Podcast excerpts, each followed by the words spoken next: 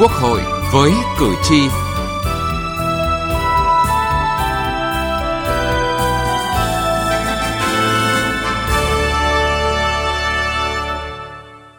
Kính chào quý vị và các bạn.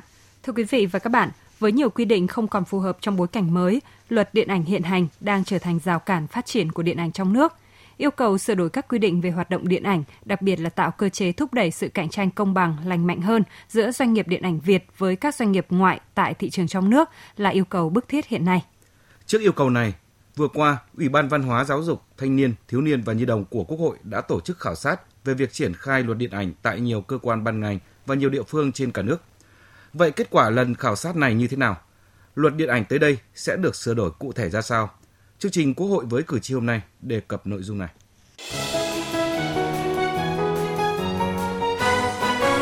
Cử tri lên tiếng.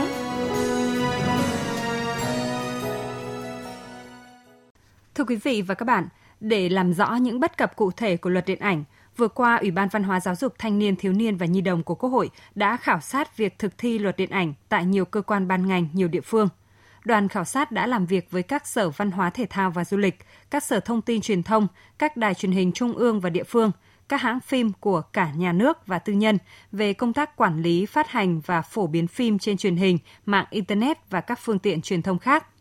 Theo báo cáo của các đơn vị, hiện 64% tổng số cụm rạp và hơn 65% số phòng chiếu trên tổng số cụm rạp và phòng chiếu tại Việt Nam thuộc về doanh nghiệp phát hành phim của nước ngoài – với gần 75% phim chiếu ngoài dạp hiện nay là phim ngoại nhập. Vì vậy, doanh nghiệp trong nước ngày càng lép vế. Điều chớ trêu nhất là trong tình cảnh cạnh tranh khốc liệt như vậy, các doanh nghiệp Việt Nam lại bị chính luật điện ảnh trói buộc bởi nhiều quy định bất hợp lý. Đơn cử như quy định phải có dạp chiếu mới được nhập phim. Điều này chỉ có lợi cho các doanh nghiệp nước ngoài, bởi sau khi xây dựng dạp, doanh nghiệp toàn quyền nhập phim ngoại về kiếm lãi và không quan tâm tới việc bảo tồn phát huy giá trị văn hóa của Việt Nam – chưa kể việc khi mua thiết bị từ nước ngoài, nhà sản xuất nội địa vẫn phải nộp thuế, còn công ty nước ngoài lại hưởng thuế ưu đãi.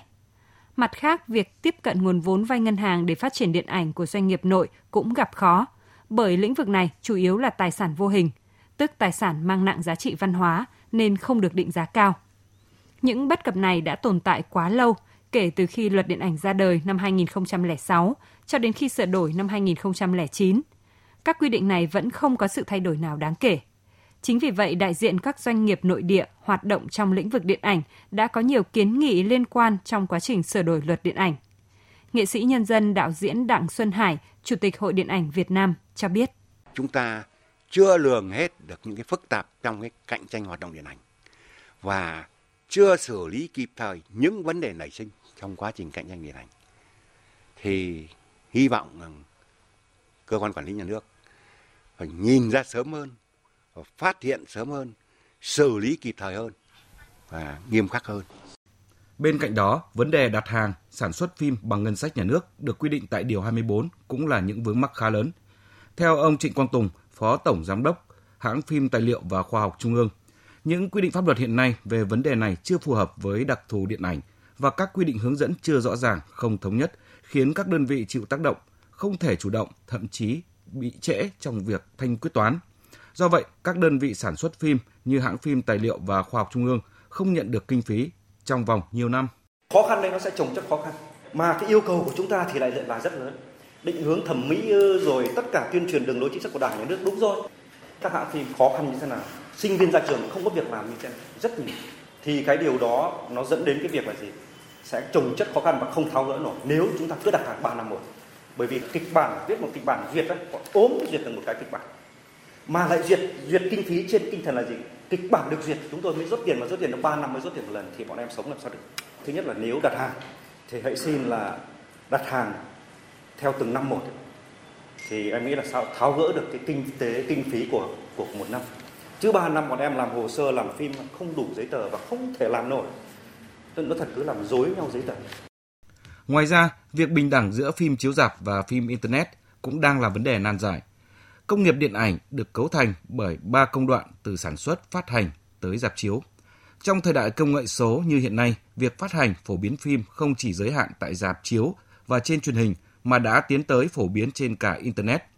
Tuy nhiên, hiện nay đối với các loại phim đang phổ biến tràn lan trên internet, thường gọi là web drama, luật lại không hề điều chỉnh, cơ quan quản lý cũng bỏ ngoài vòng tay. Trong khi không ít web drama có số lượng lượt xem lên đến hàng chục triệu, gấp nhiều lần phim chiếu dạp.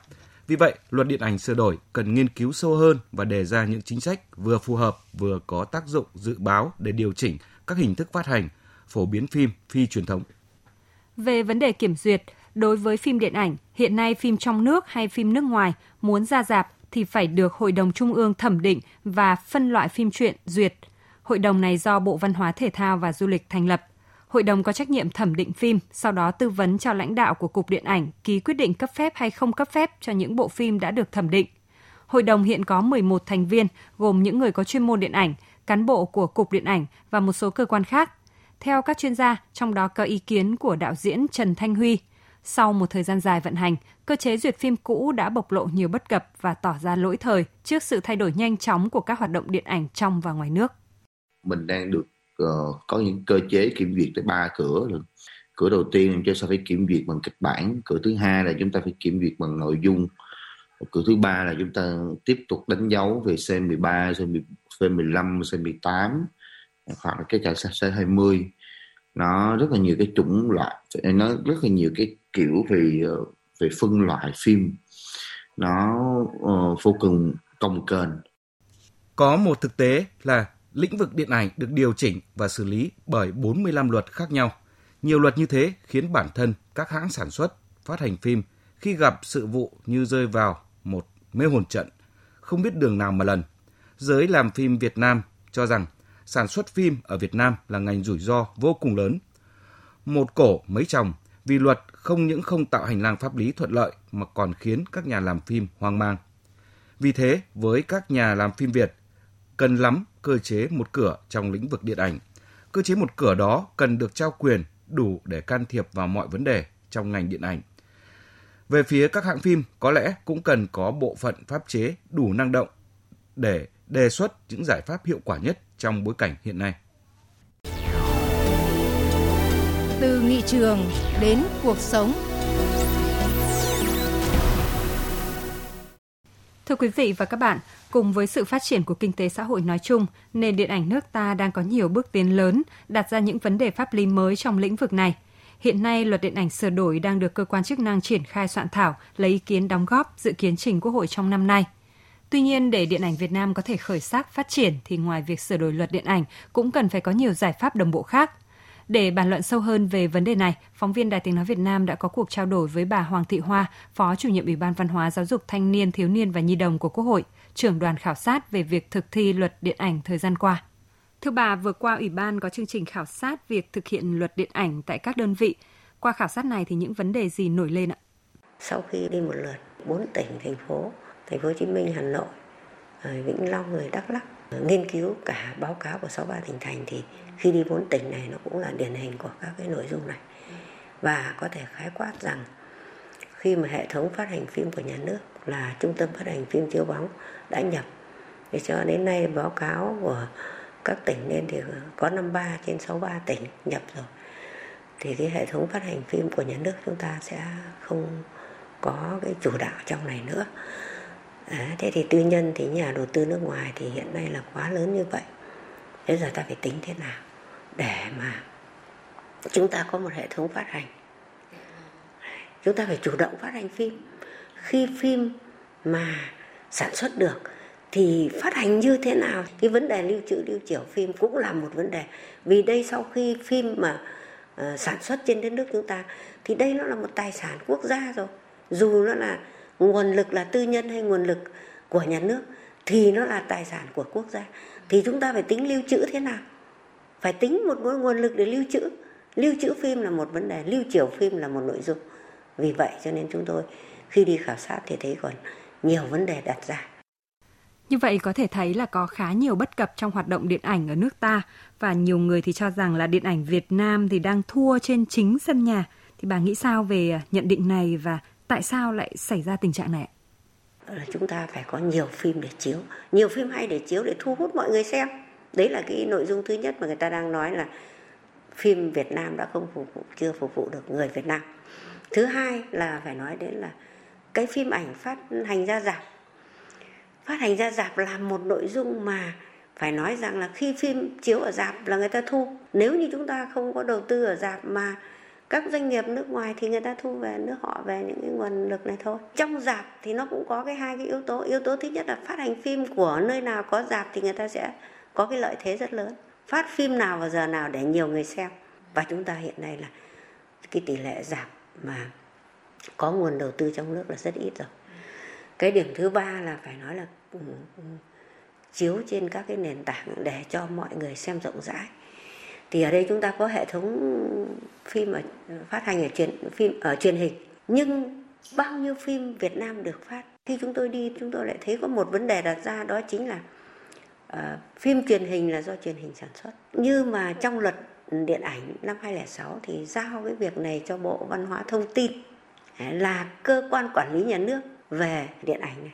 Nhưng mà sau đó thì tách chúng ta tách bộ thành Bộ Văn hóa Thể thao Du lịch và Bộ Thông tin Truyền thông thì cái việc báo cáo về quản lý nhà nước của Bộ Văn hóa Thể thao Du lịch hiện nay thì không quét hết được những nội dung ở bên truyền hình. Chúng tôi cho rằng cái sự phối hợp để quản lý nhà nước và cũng chúng tôi cũng cho rằng là cái tổ chức thực hiện luật điện ảnh nó có những cái chúng ta gọi là uh, trong chỉ đạo chúng ta gọi là lỗ, lỗ hổng trong chỉ đạo theo bà thì để điện ảnh Việt Nam có thể khởi sắc phát triển thì tới đây chúng ta cần ưu tiên những giải pháp nào? Cái lớn nhất mà tới đây chúng ta xem đó chính là Quốc hội xem xét để mà sửa đổi toàn diện cái luật điện ảnh. Trong cái sửa đổi toàn diện này thì chúng tôi thấy rằng phải nhận thức lại về cái công nghiệp điện ảnh, tức là chúng ta phải nhìn nhận cái ngành điện ảnh là một ngành công nghiệp điện ảnh. Thì cái công nghiệp này nó có rất nhiều nội dung.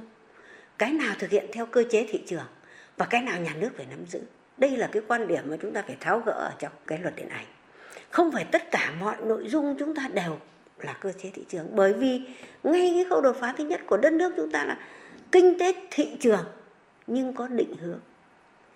Cái định hướng ấy phải là nhà nước. Nhà nước định hướng nhưng nhà nước phải có đầu tư vào cái phần định hướng của mình chứ. Đấy.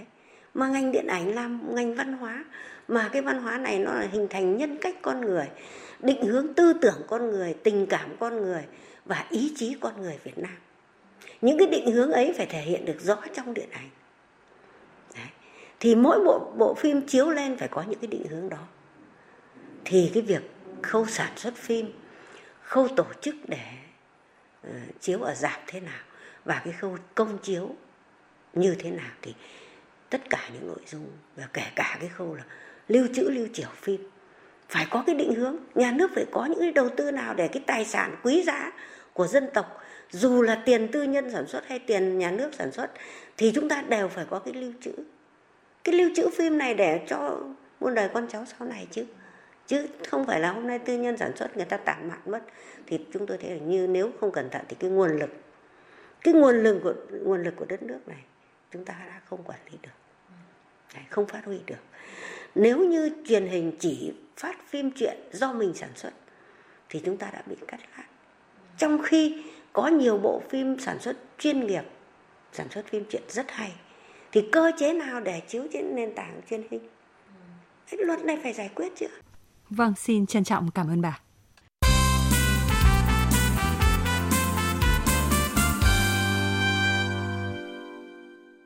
Thưa quý vị và các bạn, đã có nhiều bộ phim mang hồn cốt Việt Nam, mang đậm bản sắc văn hóa, tư tưởng của con người Việt Nam, dân tộc Việt Nam.